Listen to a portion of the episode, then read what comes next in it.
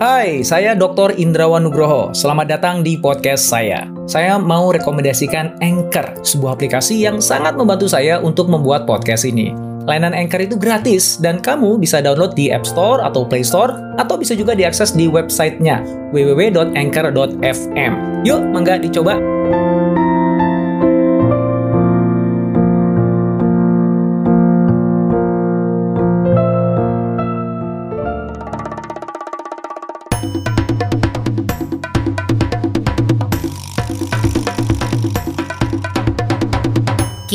Podcast Network. Teman-teman semuanya yang seperti teman-teman tahu ya katanya dunia ini sedang menuju jurang resesi global ya dan walaupun katanya Indonesia ini dalam kondisi yang relatif lebih aman dibandingkan negara-negara tetangga tapi tetap aja nih ya Bu Sri Mulyani sendiri kan mengatakan bahwa kita tuh harus waspada. Nah, podcast kali ini ini spesial ya ini hadir uh, kawan saya Mas uh, Hendra Suprayitno. Beliau adalah editor in chief dari majalah Fortune Indonesia. Ya. Ya, yang tahu betul kondisi situasi perusahaan-perusahaan besar yang ada di Indonesia dan kita ingin kupas tuntas gimana sih pandangan mereka tentang situasi sekarang dan bagaimana nih langkah antisipasinya mereka.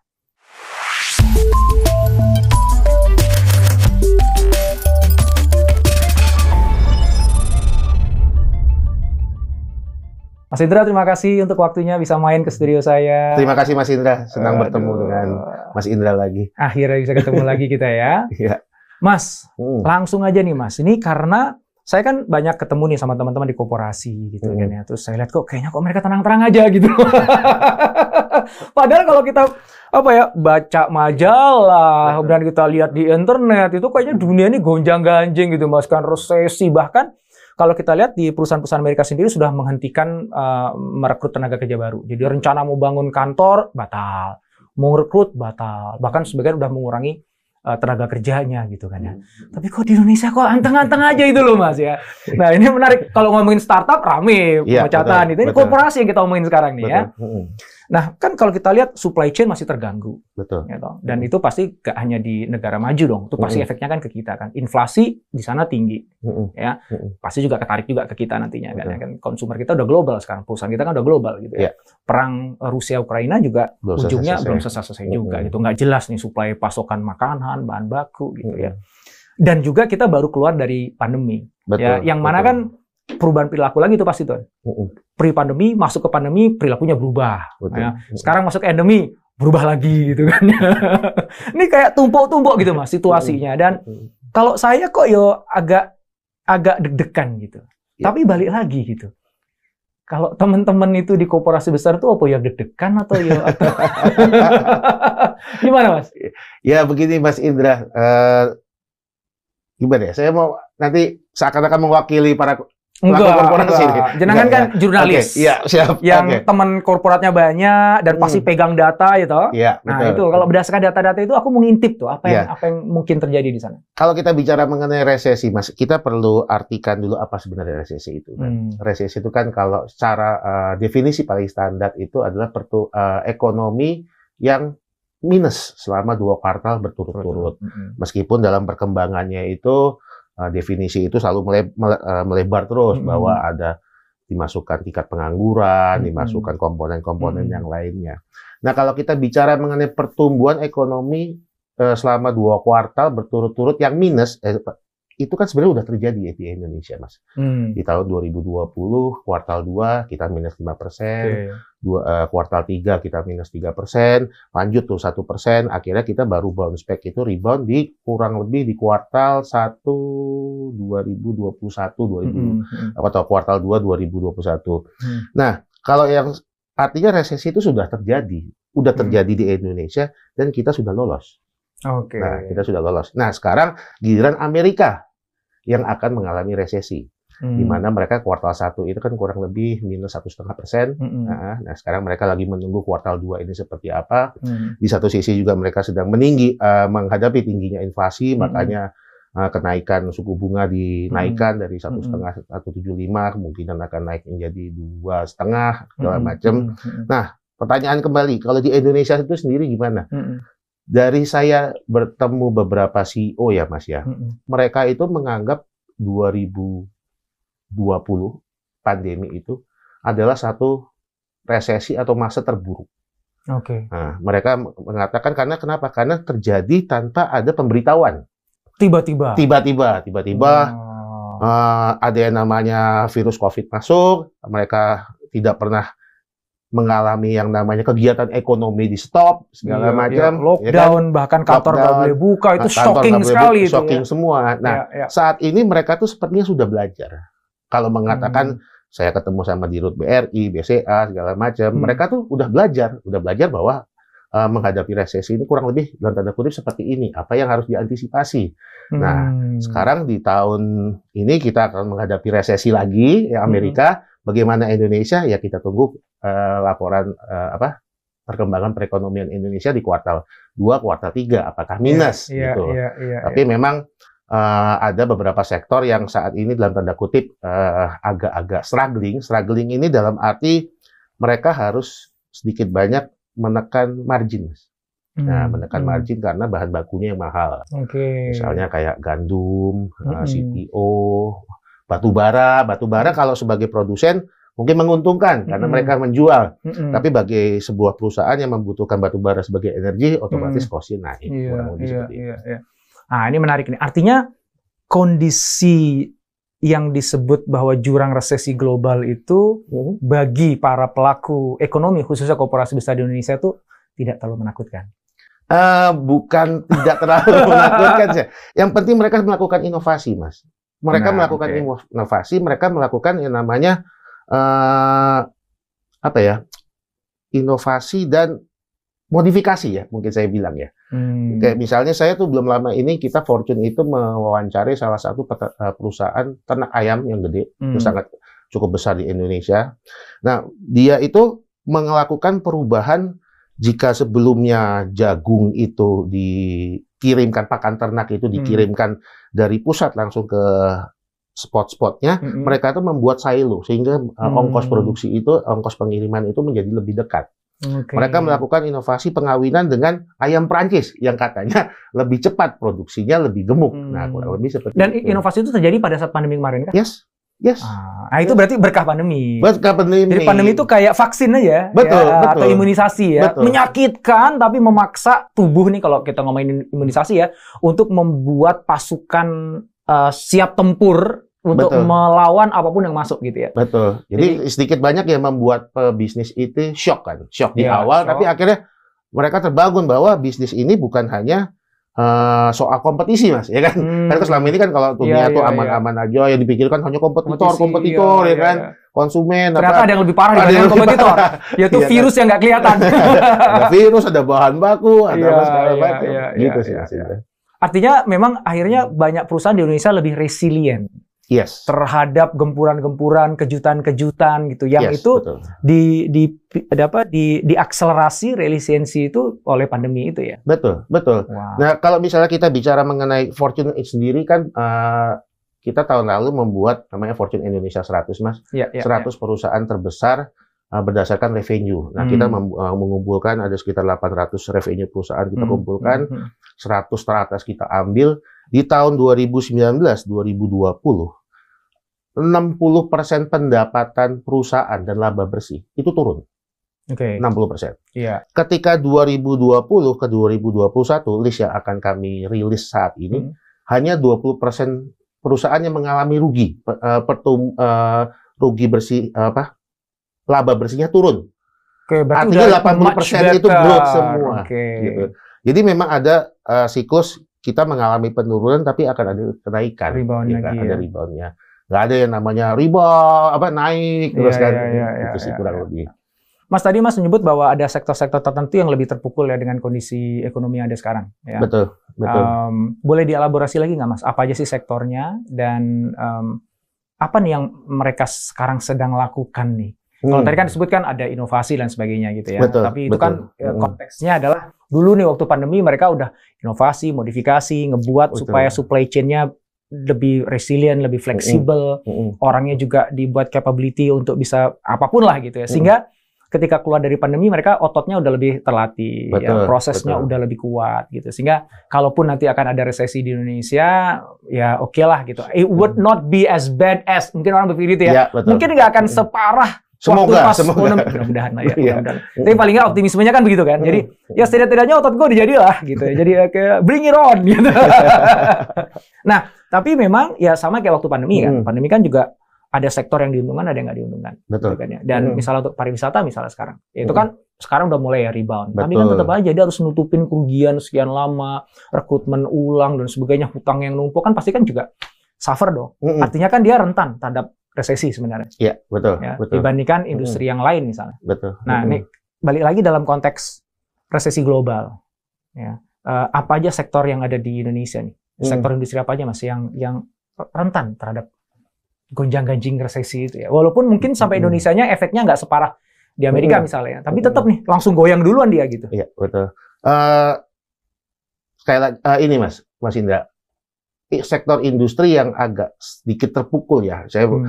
jangan nggak menyebut terpukul, seakan-akan mendiskreditkan mereka. Ya, ya, ya, ya. Agak sedikit terpukul, yang eh, kondisinya mungkin kurang baik karena eh, itu adalah yang tergantung dengan kenaikan bahan komoditas seperti Oh, gandum, Oke, ya. CPO, batu bara, tapi Sebagai bahan seba- baku ya. berbagai bahan baku Hmm. gitu. Eh, kalau kita lihat eh, riset saya cek risetnya Dana Reksa, riset Hmm. institut Hmm. bahwa dari semua sektor industri itu sebenarnya ada dua sektor yang permintaannya itu sudah mulai membaik, Oke. sudah kembali sebelum masa pandemi. Hmm. Pertama makanan dan minuman, Hmm. yang kedua bensin. Oke. Nah, ya kan. Oke. Nah, sayangnya eh, saat ini du- dua-duanya ini sedang menghadapi permasalahan bensin harga eh, Ya kan, kenaikan supply-nya kan harga minyak kurang. udah 100 Iya. US dollar. Iya. Nah, sedangkan permintaan makanan dan minuman, gandum apa segala macam, Rusia dan Ukraina itu adalah salah satu eksportir besar gandum. Hmm. gitu. Hmm. Artinya dari 200 juta ekspor, dari total semua 700, mereka tuh kurang lebih sekitar 60 juta. 60 Hmm. juta ekspornya artinya ya mungkin sekitar 20-30 persen itu sangat tergantung dari Wow. mereka. Oke. Gitu. Oke. Jadi eh, perang itu sih sedikit banyak ya memang Pasti mempengaruhi. Itulah Hmm. makanya saat ini banyak negara-negara eksportir mereka sekarang malas keluar. Karena kebutuhan saya dalam negeri selamatkan dulu. dalam negeri dulu. Nah Hmm. itu yang terjadi sama India, ada Hmm. beberapa negara yang lain. Hmm. Hmm. Nah itulah mungkin Pak Jokowi kemarin sempat ke sana. Mungkin salah satunya adalah untuk eh, bernegosiasi atau menyelamatkan supply dan demand Iya, dari iya, iya. eh, bahan baku komoditas ini. Nah, kalau misalnya dibicara mengenai sektor mana, itu ya kembali lagi ya makanan dan minuman itu udah beberapa yang terkena net profit margin ya, Mas. Jadi begini, Oke. mereka itu tetap untung, tapi berkurang. Oke. Nah, marginnya. Tapi ya dalam dunia bisnis, kalau saya sih berpikir mau bisnis perusahaan sekelas Unilever pun atau Mm-mm. Indofood pun dengan perusahaan-perusahaan yang mungkin kecil, ya bisnis itu kan naik turun kan, kadang-kadang net profit. Nggak mungkin kita tahun ini net profit 10 triliun, besok 20 triliun, 30 Iya, triliun, iya, oh, cepet iya, kaya iya. orangnya. Meskipun memang sangat kaya, tapi kan bisnis itu kan up Iya, and iya, down iya, kan. iya, Nah, iya. itu yang rasanya sudah disadari sama eh, perusahaan-perusahaan itu Iya, gitu. iya. Yang penting mereka tahu bahwa eh, memang ekonominya ketika sedang melemah, daya beli melemah, apa yang harus mereka lakukan? Mm-mm. Apakah mereka melakukan yang namanya mengeluarkan produk substitusi Mm-mm. yang harganya jauh lebih murah, ya kan? Iya. Apakah mereka melakukan shrinkflation, Mas? Shrinkflation Mm-mm. itu kemasannya dikecilkan, ya Iya, kan? Iya. atau yang lainnya yang lainnya Hmm, gitu sih. hmm, hmm. Nah kalau misalnya saya ngelihat sih uh, McKinsey itu kemarin bikin yang namanya uh, CEO playbook for recession. Iya, Nah, iya, dibikin iya, playbook iya, kan, iya, dibilang bahwa uh, proses itu jangan terlalu diperumit, semua Iya. harus berdasarkan data. Kalau misalnya supply uh, pengiriman bahan baku misalnya sebulan empat kali dibikin sebulan sekali kurang Hmm, lebih hmm, seperti hmm, seperti hmm. itu. Ya, supaya dia lebih tahan gempuran Betul, ya, betul. dan lebih Mm-mm. fleksibel apa pun nanti kagetan-kagetan di tengah jalan itu ya dia siap lah ya. Jadi jurusnya udah disiapin nih. Betul, Mas. Wow. Nah, yang dilakukan sekarang oleh perusahaan-perusahaan yang tadi ya, yang bahan bakunya itu basisnya komoditi, yang sekarang emang harganya lagi naik, supply-nya susah dicari gitu. Sekarang ini yang mereka lakukan apa itu untuk bisa tetap survive, sustainable gitu. Syukur-syukur masih ada sisa untung Hmm. dalam prosesnya itu yang mereka lakukan apa? Eh, mengambil dengan agak jang- lebih jangka panjang, Mas. Hmm. Habis itu juga mencari sumber Hmm. lain untuk eh, bahan baku dan proses proses itu juga semakin dipersingkat Hmm. segala macam ya untuk menyelamatkan margin sih mas. Jadi Hmm. eh, proses kadang-kadang perusahaan apa proses itu kan panjang, ya kan? Hmm, hmm, hmm. Mesti dari misalnya eh, bahan baku datang, bahan baku datang dimasukkan ke pabrik, pabrik habis itu di packaging di mana Iya, didistribusikan. iya, iya. Ternyata sebenarnya ada yang masih bisa diinovasikan. Nah, dan itu inovasi itu datang ketika pandemi atau resesi itu, oh iya ternyata ada yang masih bisa diinovasikan. Kadang-kadang kan eh, inovasi itu sedikit dalam tanda kutip perlu dipaksa kali mas. ya. Iya betul betul. Mas Indra yang paling jagonya lah kalau bicara mengenai inovasi. Kalau kalau nggak dipaksa mah ngapain juga inovasi gitu ya. Nggak pusing, repot, kemungkinan Iya. gagal besar gitu ya. Betul, betul. Iya, iya, iya, iya. Kalau apa nyaman-nyaman aja, oh ya udahlah Iya, biarin. harus dikasih ya kan? shock terapi gitu. ya. Jadi shock terapi terbesar itu kemarin tuh pandemi ya. Betul. Artinya perusahaan-perusahaan yang tadi tuh masuk ke dalam sektor yang sensitif lah terhadap Mm-mm. resesi itu pun sebenarnya mereka udah lebih tough ya. Karena pandemi pun juga kan ngalamin itu kan di mana supply itu susah kan kayak Betul, gitu juga betul. ya. Mm-mm, mm-mm. Jadi sedikit banyak mereka juga lumayan terbangun ototnya. Betul, betul. Kayak misalnya Hmm. eh, dari BRI itu sempat mengatakan bahwa ya udah laba bersih ya kita korbankan turun. Turun sedikit. Yang penting likuiditas tetap terjaga, jaga, kualitas iya. kredit Iya, tetap baik, ya kan? Iya, iya. Kalau Pak Sunarso itu bilangnya itu biasanya kalau kita main sepak bola menang 3-0.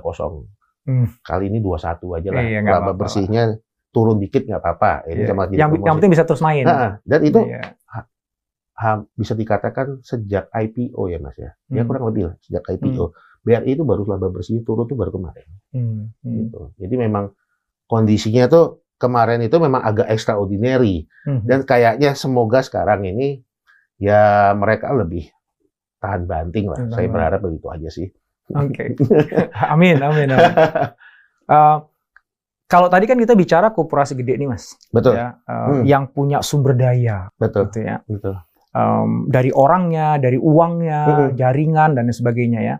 Em, kalau kita ngomongin yang nggak korporasi besar, Mas. Jadi ya mungkin middle, jadi Mm, perusahaan menengah lah gitu mm, ya. mm, mm. Atau bahkan mungkin nanti kalau kita bisa tarik ke UMKM gitu, Mas ya. Iya, iya. Em, sejauh mana potensi resesi itu patut mereka khawatirkan? Sebenarnya ekonomi Indonesia itu kan tergantung sama daya beli masyarakat ya Mas Hmm, ya. 55% hmm, hmm. ekonomi kita tuh di situ. Mm-mm. Nah, tergantung daya beli masyarakat ini seperti Oke, apa oke. gitu. Kalau kemarin eh, Pak Jokowi, Bu Sri Mulyani kan sudah sempat bilang bahwa kita akan eh, menjaga lah, menjaga yang namanya daya beli masyarakat Hmm, ini hmm. bahwa tetap akan dijaga dalam bentuk subsidi atau Hmm. apa segala macam.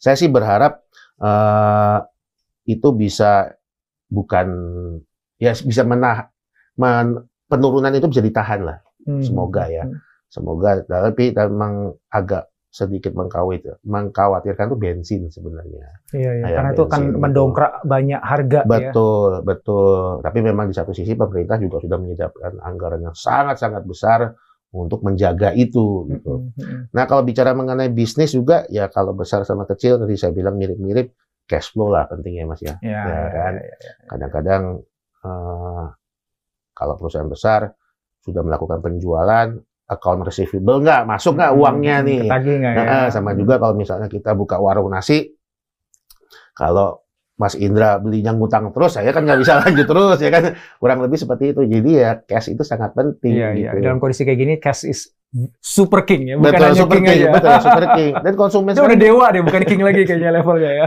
tapi nggak tahu Mas Indra melihat nggak? Kalau saya Hmm. melihat sekarang konsumen sekarang tuh agak lebih fleksibel Mas sebenarnya. Hmm. Misalnya ketika beli dulu deterjen yang harganya dua puluh ribu sekilo, Hmm. sekarang mereka mau mendowngrade, Iya, ya iya, kan? iya, iya. makan yang biasanya dulu pakai ayam bisa diturunkan jadi telur. Iya, Mereka ah, bukan hanya perusahaan aja yang adaptif, konsumen itu juga mulai Adaptif ya. adaptif. Hmm. Heeh. Nanti begitu mulai kaya lagi, nambah lagi telurnya ditambah ya dua gitu Betul. ya. Ayamnya dibuat lebih mahal lagi. Saya ngeliat konsumen itu sangat smart, Mas. Hmm. Kayak misalnya kan kemarin ketika tahun 2020 2021 eh, pemerintah kan eh, memberikan subsidi tentang mobil ya kan Iya, pajak betul, pajak kita itu. kurangin Hmm. apa segala macam penjualan mobil langsung Oh, tes. bagus tuh. Jadi- Padahal di tengah pandemi ya. Nah, artinya kan mereka punya duit. Oh, nunggu diskon Iya. ya. Gitu kan. Dan begitu pas itu dicabut kan khawatir akan drop turun ya. Mm-mm. Ternyata nggak terlalu signifikan. nggak terlalu ya. signifikan meskipun memang kan masih Iya, bertahap masih kan ada, iya. tapi orang-orang ini di masyarakat pinter Hmm, gitu. hmm. Ya, tuh, saya menahan dulu pembelian. Oh ini ada kesempatan, ya kita beli ya pasti. Hmm. Betul. Dan memang kan ekonomi Indonesia tadi disebut ya, kan um, lebih dari 50% itu kan marketnya market domestik ya. Betul. Jadi duit itu berputar di negeri kita sendiri Betul, aja, which is itu betul. bagus ya. Yang produksi Betul. kita, yang yang yang beli juga juga Betul. kita ya. Betul. Nah. Ekspor cuma 30% katanya. Jadi, Iya, jadi betul. ketergantungan kita terhadap lingkungan luar itu segitu. ya. Mm-mm. Walaupun import banyak juga tuh Mas ya. Iya, impor cukup banyak. Tapi dengan kalau misalnya nanti rupiah eh, seandainya melemah terus, kan otomatis ongkos impor Iya, juga iya. mahal. Iya. Siapa tahu ada eh, barang substitusi, mereka lebih Mm-mm. mengandalkan apa. Pemerintah pun sebenarnya kalau saya lihat udah mulai mempersiapkan kok. Makanya mereka bikin smelter, hulu, apa industri hilir itu semakin digenjot. Mm-mm. Tapi ya mungkin belum lah proses lah Iya, Mas ya. time itu Ya kan bukan kayak mesin ATM diambil pencet langsung keluar kan. ada prosesnya. Iya, iya, iya. iya. Gitu sih. Biasanya orang nggak sabar. Hai, sebelum kita lanjut podcastnya, kamu sudah pernah dengar Anchor kan? Anchor adalah all-in-one podcast editing platform yang saya gunakan untuk rekaman, edit suara, tambah lagu, dan semua hal dalam pembuatan podcast yang sedang kamu dengerin ini. Anchor bisa membantu kamu bikin podcast kamu sendiri loh. Caranya gampang, tinggal download dari App Store atau Play Store, atau bisa juga diakses di www.anchor.fm. Download Anchor sekarang ya. Kan krisisnya sekarang lo bu- buatnya itu baru jadi itu lima tahun lagi Iya, gitu. Orang Kayak misalnya sekarang suku bunga, suku bunga Amerika besok di naik, eh, dalam mi- minggu depan ini mau naik atau enggak. Dampak ke Indonesia itu kan masih nunggu dulu. ya, Iya kan? Nanti misalnya nih kuartal kuartal 2 mereka tuh minus, kuartal 3 minus, nah nanti baru tuh masuk ke Indonesia. Oh, eh, dampaknya itu baru kerasa di Indonesia. Itu salah satu enaknya jadi orang Indonesia ya. Nah, Jadi, jadi, jadi kita dikasih fur sebenarnya. ya. Di sana udah kejadiannya rame. Sekarang Hmm. kita udah tahu, wah bakal kejadian nih gitu ya. Betul, jadi kita bisa betul. siap-siap dulu. Karena nyampe nya agak telat sampai Indonesia gitu ya. Makanya itu juga kejadian kan ketika eh, ekonomi Amerika pas tahun 2020 itu udah mulai rebound, Indonesia kan masih lambat Iya, kan. iya, iya. Mereka kan akhirnya ngikut juga. kita. Ngikut juga pasti Pasti ngikut ngikut juga. juga. Gitu sih. Wah, um, balik lagi ngomongin yang korporasi gede dulu nih ya, Hmm, hmm. uh, teman-teman di sana. Tadi kan disebut bahwa ternyata yang nyelamatin mereka waktu pandemi itu kan inovasi. Betul. Jadi uh, Betul. kecepatan mereka dalam beradaptasi, memodifikasi proses bisnisnya, bahkan produknya, ya. Mm, mm, mm. Uh, apakah menurut uh, Mas Hendra itu mereka harus memodifikasi kembali Mm, mm. apa yang sudah dimodifikasi saat pandemi, Mm, mm. Nah, kan gitu kan? Mm, mm, mm, Uh, atau berinovasi kembali, mm, mm. ya bukan cuma ngandelin inovasi yang dilakukan saat pandemi Mm, mm. untuk melawan resesi ini, atau udahlah yang kemarin kita udah lakukan di masa pandemi itu itu aja tinggal diterusin gitu. Nah, uh, atau justru malah, wah ini beda lagi nih kan apa Mm. uh, musuhnya lain lagi Iya, misalnya gitu. Iya, kan. iya. Itu gimana? Loh, harusnya Mas Indra nih yang jawab. yang paling ngerti. Ya, aku, aku pengen tahu nih justru kalau dari sudut pandang jurnalis yang yang teman mainnya adalah para CEO tuh apa nih ada di benak CEO? Mereka apa gerakan-gerakan mereka di internal sana tuh kayak gimana? Karakternya beda-beda, Mas. Memang, Mas. Oke. Nah, gini, kemarin itu saya belum lama ini baru ketemu salah satu CEO perusahaan pertambangan besar di Indonesia. Hmm. Saya tanya, ketika pandemi kemarin eh, sempat nggak menghentikan produksi, mengurangi Hmm. produksi? Nggak, nggak. Saya tidak peduli harga jual pertambangan saya ini mau naik apa mau turun, saya tetap Produksi. produksi terus. Tapi di satu sisi ada perusahaan yang ya kita stop stop dulu, Ya, habis ya, itu ya. ketika permintaan balik mereka nggak bisa ngejar kapasitasnya Hmm, segala iya, macam iya, kan. iya. Nah itu tergantung keputusan CEO-nya masing-masing sih Hmm, mas. hmm, hmm. Tapi sih kalau apakah yang kemarin inovasi itu harus disempurnakan atau membuat inovasi baru, Mas Indra tuh yang harus dijawab. Kalau gini apa gelagat-gelagatnya nih gitu ya. Mm-mm. Kan waktu pas lagi pandemi itu kan udahlah pasti udah teriak lah kepepet kan Iya, terpaksa dipaksa inovasi cari cara agak liar juga seradak suruk serana sini nggak apa-apa yang penting pokoknya gerak pasti nanti ketemu juga ujungnya gitu. betul, betul. Nah, begitu pas sudah ketemu, udah mulai bisa adaptasi, sekarang memasuki Mm-mm. endemi agak lain lagi gitu kan. Iya. Customernya udah Iya. beda perilakunya, Mm-mm. ada serangan eh, inflasi dan lain sebagainya gitu. Eh, apakah gelora inovasi itu ya atau yang kalau waktu pandemi kan dipicu oleh keterdesakan. Betul. Jadi kamu nggak punya pilihan, kamu harus inovasi. betul. Nah, sekarang itu udah keluar dari pandemi nih. Mm-mm. Ya, makanya tadi aku mengawali obrolan kita Iya. ini kan dengan kok kayaknya tenang-tenang aja sih kan gitu kan. Maksud aku apakah apakah di teman-teman di koperasi itu kayak udahlah kita kemarin udah inovasi udah cukup lah badan kita udah kuat tenang aja nggak usah inovasi juga kita bakalan lewat kok resesi gitu. Atau mereka juga ada kecem oh, kita harus inovasi nih kalau nggak ini kan lain lain situasinya nih gitu. Iya, ya iya. kalau ngintip-ngintip di di di sana-sana itu kegelisahan atau dorongan untuk inovasi itu masih terus bergelora atau malah berkurang karena merasa udah keluar dari krisis gitu Masih sih, Mas. human kan human tuh kan gitu kan Betul. ah, udah keluar dari krisis susah gitu kan masih ada Masih, Mas. Masih bergelora. itu Sebenarnya bagus sih, tuh soalnya kan harusnya kan- di situ setidaknya kan mereka kan harus mengikuti perkembangan permintaan konsumen ini kan Mas ya. Ya. Nah, itu kan kalau konsumennya tuntutannya semakin tinggi ya Hmm. otomatis sebagai produsen kan harus mengikuti apa mau konsumen kan. Hmm, hmm. Kurang lebih seperti itu. kan eh, majalah Fortune Indonesia ini kan bagian dari eh, Fortune majalah Ya. Fortune yang global ya Ya, betul. artinya kita bisa dong sebenarnya mengkomparasi gitu ya Mm-mm. Eh, apa yang dilakukan oleh korporasi di Indonesia berdasarkan Mhm. datasetnya Fortune Indonesia dengan apa yang dilakukan oleh korporasi di dunia nih Ya, betul. kan gitu kan ya betul. Eh, adakah perbedaan mas tentang eh, aku mungkin mundur dulu ke masa pandemi dulu sebelum Ya. yang sekarang ya Mm-mm. Mm-mm. Berdasarkan data set dan pengamatan teman-teman di Fortune Indonesia Mm-mm. melihat gelagat perilaku dan proses yang dijalankan oleh teman-teman di korporasi Indonesia itu pada saat pandemi masuk tuh dibandingkan dengan korporasi-korporasi Mhm. besar. Mm-mm. di dunia Mm-mm. ya itu ada perbedaan nggak mas? perbedaan ini kalau menurut saya mereka dari kacamata saya pribadi Iya, ya, justru malah tidak terlalu berhati-hati mas Kalau- Yang yang mana tuh? Yang Indonesia atau yang global? yang global Oh, Iya, menurut saya ya menurut saya Hmm. makanya itu kan eh, karena kan pas waktu itu kan mungkin ada era dana murah iya ya kan ekspansi iya, jadi iya. mereka bisa dikatakan lebih beruntung karena, Karena dananya lebih murah stimul- stimulusnya sangat besar mereka bisa melakukan apa aja makanya kayak misalnya eh, ada perusahaan crypto exchange yang tiba-tiba hancur mendadak sekarang ya kan ya, gara-gara dulu sih. ya. betul di Indonesia ini kan ya mudah-mudahan nggak ada ya, kan Iya, iya, tapi iya. belum lah belum Iya, gitu kan iya. artinya memang inovasi mereka tuh terlalu liar sebenarnya Iya, ya, ya karena tadi itu karena stimulusnya tuh terlalu radikal ya. betul terlalu Iya. radikal Iya, Nah, iya. tapi kalau bisa ditanya inovasi ya sama-sama aja sih tapi mereka memang sekali lagi mereka lebih liar sih Oke. mereka lebih liar dan kalau misalnya survei Fortune sendiri mas 30% CEO Amerika tuh udah tahu bahwa mereka akan resesi Itu kapan tuh survei kapan?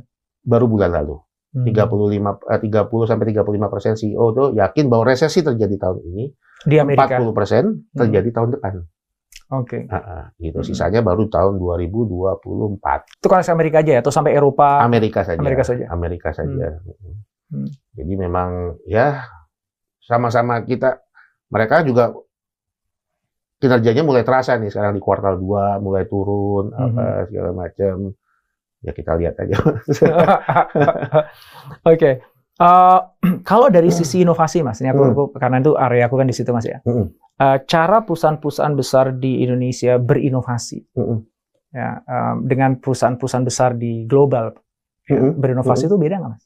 Hmm, aku kurang tahu nih mas kalau yang di Ah. global ya. Eh, Kalau yang di sini sih eh rasanya sih mereka udah udah cukup agile ya untuk untuk melakukan inovasi ya. Hmm. Maksudnya adalah inovasi mereka tahu bahwa permintaan konsumen seperti ini, kita hmm. harus menjawab seperti apa walaupun mungkin dalam arti prosesnya itu mungkin eh, yang awalnya panjang akan semakin dipersempit ya kan Hmm, hmm, hmm. agar karak nanti jangan sampai produknya muncul karakter konsumennya sudah berubah lagi nih Hmm, hmm, hmm. gitu kalau kalau di luar sih aku kurang tahu pasti sih Iya, iya, iya. iya. Tapi intinya Hmm. Indonesia itu bisa dikatakan kalau uh, Mas Hendra tadi bahwa uh, korporasi di kita tuh udah lumayan mulai mengadopsi pendekatan yang agile, paling nggak punya kesadaran sudah, untuk sudah, itu Mas. gitu ya, dan sudah mulai ada eksperimentasi, uji coba gitu, dan salah satu uh, pemicu terbesarnya adalah pandemi kemarin. iya betul Betul. betul Dan It- ya, ya. Mm. kayak misalnya ini mas eh, kemarin Fortune itu juga baru tulis masalah sebenarnya ini masalah yang harusnya kalau dalam tanda kutip ekonomi ini baik-baik saja eh, akan dihadapi oleh sebuah eh, seluruh perusahaan di Indonesia mengembalikan karyawan kembali ke kantor Hmm. Nah, ya kan. Nah, itu kalau misalnya Fortune itu pun menulis bahkan perusahaan sekelas Google pun Kesulitan ya. kesulitan. Yang mereka awalnya katanya perusahaan teknologi digital yang katanya boleh bekerja di mana saja, saja. ya kan. Mereka tuh bahkan sampai membuat sebuah gedung khusus dengan fasilitas yang banyak, dengan yang sangat luas, bahkan mendatangkan artis untuk konser agar mereka karyawan tuh mau datang balik ke sini. ya kan? Nah sebenarnya kan kalau kita bicara mengenai Indonesia, ya sama-sama aja kan. Iya, Siapa tahu nanti perusahaan A yang lebih besar pengen mendatangkan eh, karyawannya untuk karena pandemi sudah selesai, ayo mari kita bekerja kembali di kantor Mm-mm. akan mengalami kesulitan. Tapi Mm-mm. ini sebenarnya problema perusahaan itu sama-sama aja. Iya, di mana pun mereka berada Iya, gitu ya. sama-sama. Iya, Cuman iya. yang satu mungkin lebih terkenal secara globally, yang satu Iya, terkenalnya di iya, Indonesia. Iya, Masalahnya ya nggak jauh dari karyawan, cash Mhm. flow, Mhm. proses, utang, penjualan, laba bersih, ya kan kurang lebih Mhm. situ kan. Oke. Gitu. Mas, apa sih Mas di menurut peneropongan uh, Fortune Indonesia ya, ya, um, yang akan jadi isu hot nih Hmm. nah, untuk korporasi di semester 2 ini nih sampai akhir tahun ini? Boleh dong bocorin dong. Nanti kalau baca lengkapnya harus beli majalahnya ya. Tapi teasernya dulu aja. Ya ini mas, saya ngelihat sih pengusaha-pengusaha di Indonesia itu udah tahu lah apa yang namanya tantangan, kesempatan. Hmm, hmm. Kalau Mas Indra ngelihat akhir-akhir ini, ini juga fenomena dunia mas, akuisisi mas, Hmm, ya kan? Ketika ekonomi melambat, ada perusahaan kesulitan uang, Iya, kenapa nggak iya, kita beli aja? iya, ya kan? mumpung ya, mumpung Nah, lagi murah nih jualnya. Bener, nih. bener. Dan Jual jual rugi dia itu. Iya. jual butuh, jual butuh ya. Misalnya grup Astra baru mengakuisisi Hmm. bank, Hmm, hmm, grup Indofood hmm, mau mengakuisisi jalan tol, ya kan? hmm. Habis itu ada eh, bank di Jepang mau mengakuisisi Ya, bank ya. di Indonesia. Ya, jadi akan ada merger and acquisition ini akan mungkin akan menjadi tren ya, akan menjadi Oke. tren lagi karena yang punya uang, oh ini kesempatan ini Iya. waktunya yang baik ini. Iya, iya. Dan itu sebenarnya juga terjadi di luar kan sebenarnya kan. Hmm. Gitu sih. Berarti market akan lebih consolidated nanti ya? Akan Ya. berputar-putar pada dia lagi, dia lagi. ya, jalan pintas, Mas. Iya, iya, iya, iya. Mas kalau ngomongin level of confidence sih Mas ya. Hmm. Jadi eh, kan balik lagi ya, ekonomi itu berputar tergantung kan level of confidence-nya gitu. Jadi Iya. si konsumennya itu seberapa pede sih untuk belanjakan uangnya gitu. Ya, Waktu betul. awal pandemi itu kan lagi ngedrop ya, karena Betul, kan ini sampai betul. kapan pandeminya nih? Nanti Betul. pekerjaan saya aman apa enggak, Mm-mm. bisnis saya aman apa enggak, jadi kan Mm. dia tahan money gitu ya. Nah, kalau sekarang ini level of confidence-nya masyarakat Indonesia, eh, eh, Masih konsumen baik. Indonesia baik. Masih ya? baik, Mas. Kalau Hmm. kita ngutip data BI itu Bank Indonesia, indeks keyakinan konsumen Indonesia itu masih baik di bulan Mei ini ya. Hmm, hmm. Tapi nanti ya akan turun itu ya naik turun lah, Mas. Iya, ya, iya, naik iya. turun. Tapi so far per Mei, ini bulan Juni, ya pe- per Mei itu masih masih sangat positif ya. Hmm, Masih hmm. sangat di kisaran 138 apa 152 saya lupa. Pokoknya tinggi, cukup tinggi. Kalau em, level confidence berbisnis berusaha itu juga ini, gitu.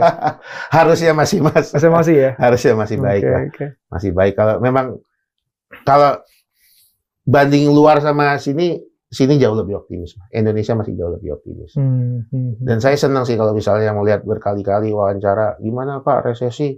Biasa saja. Gimana Pak? Kita Oh. sudah siap. Gimana resesi? Semoga tidak lebih buruk daripada ini tahun dua tahun lalu. Oh, Jadi oke. mereka tuh mengatakan A- a- pokoknya patokannya pa- itu pandemi. memang buruk banget itu Hmm. tahun 2020 itu. Dan Selama tidak lebih buruk daripada itu, insya Allah aman lah gitu ya. mudah-mudahan gitu. Iya, iya, tapi iya. tapi kan memang sekarang inflasi tinggi. Oh iya dah, artinya Amerika, the Fed akan menaikkan suku bunga. Indo- Bank Indonesia mungkin akan menyusulnya. Tapi kan pengusaha sudah tahu, oh ya suku bunga akan naik. Mhm. Oh batu bara ini lagi naik. Oh bentar lagi mungkin perang Ukraina selesai. Apa itu semua itu bisa terprediksi gitu kan. Mhm. Tidak seperti eh, Pandemi. virus COVID ya kan tiba-tiba Iya. lockdown apa segala macam Iya, gitu sih. iya, Mas. iya, iya, iya.